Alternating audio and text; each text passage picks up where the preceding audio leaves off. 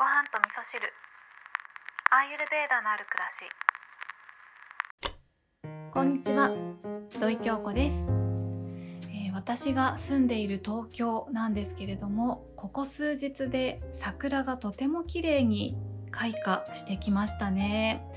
えーいつもはですねスマホを持って撮影しながらお散歩するっていうことはあんまりやらないんですけどもうあまりにも綺麗なので、えー昨日はね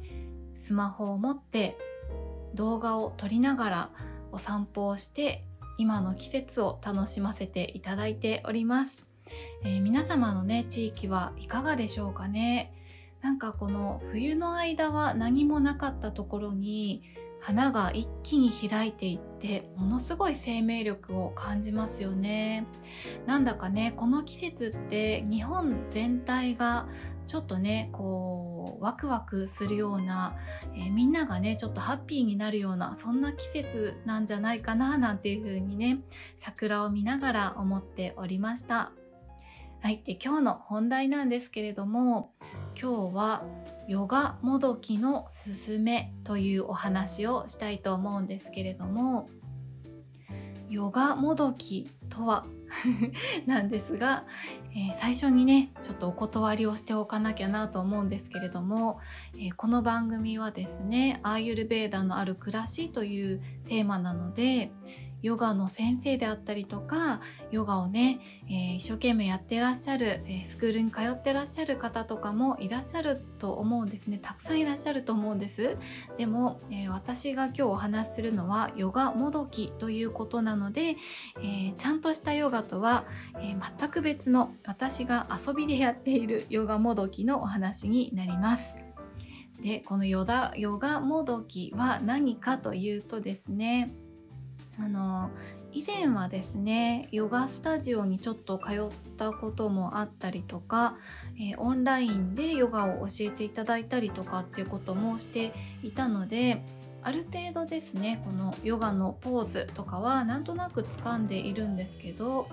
えーだんだんね私はこう根がちょっと遊び人というか、えーオリジナリティを追求したいタイプなのでうん自己流になってくるんですね。でこれがいいとか悪いとかの話はね、まあちょっと置いときましょうね、えー私はこれを今すごく楽しんでるので是非みんなにおすすめしたいなって思っているんですけれども、えー基本的にですねこのヨガもどきをやるポイントはですねまず呼吸がベースなんですねもう呼吸ありきなので最初は呼吸法をやるところから始まるんですね、えー深呼吸でもいいです、えー吸って吐いてというのをね深い呼吸をしながらその次はその呼吸に合わせて心地よい呼吸に合わせて自分が動きたいように動くだけという、えーこれがヨガもどきなんですね。なので、えヨガのポーズをしたい時はヨガのポーズをするし、えーなんかねあのただ手を上げて下げてみたいな、えーそんな動作をする時もあれば音楽とか聴いてる時は音楽に合わせて体を動かしたりとか、えーちょっと体の動き方がね動かし方がわからないような方は例えば、えラジオ体操の動きとかを、え呼吸に合わせてやってこれをヨガもどきとしてやるとかね。そうやって、え遊び半分でやるヨガもどきを、えおすすめしたいなと思ってね今日はこんなお話をさせていただいたんですけれども、えー実はこのお話ねテイク2で撮っているんですけれども最初はもうちょっと真面目な話だったんですけどあまりにもね私がやっていることがお遊びすぎてそんなに真面目な話にすることもないなと思ったのでお遊びとしてねみんなにおすすめしたいなと思ってねこんなお話をさせていただいたんですが。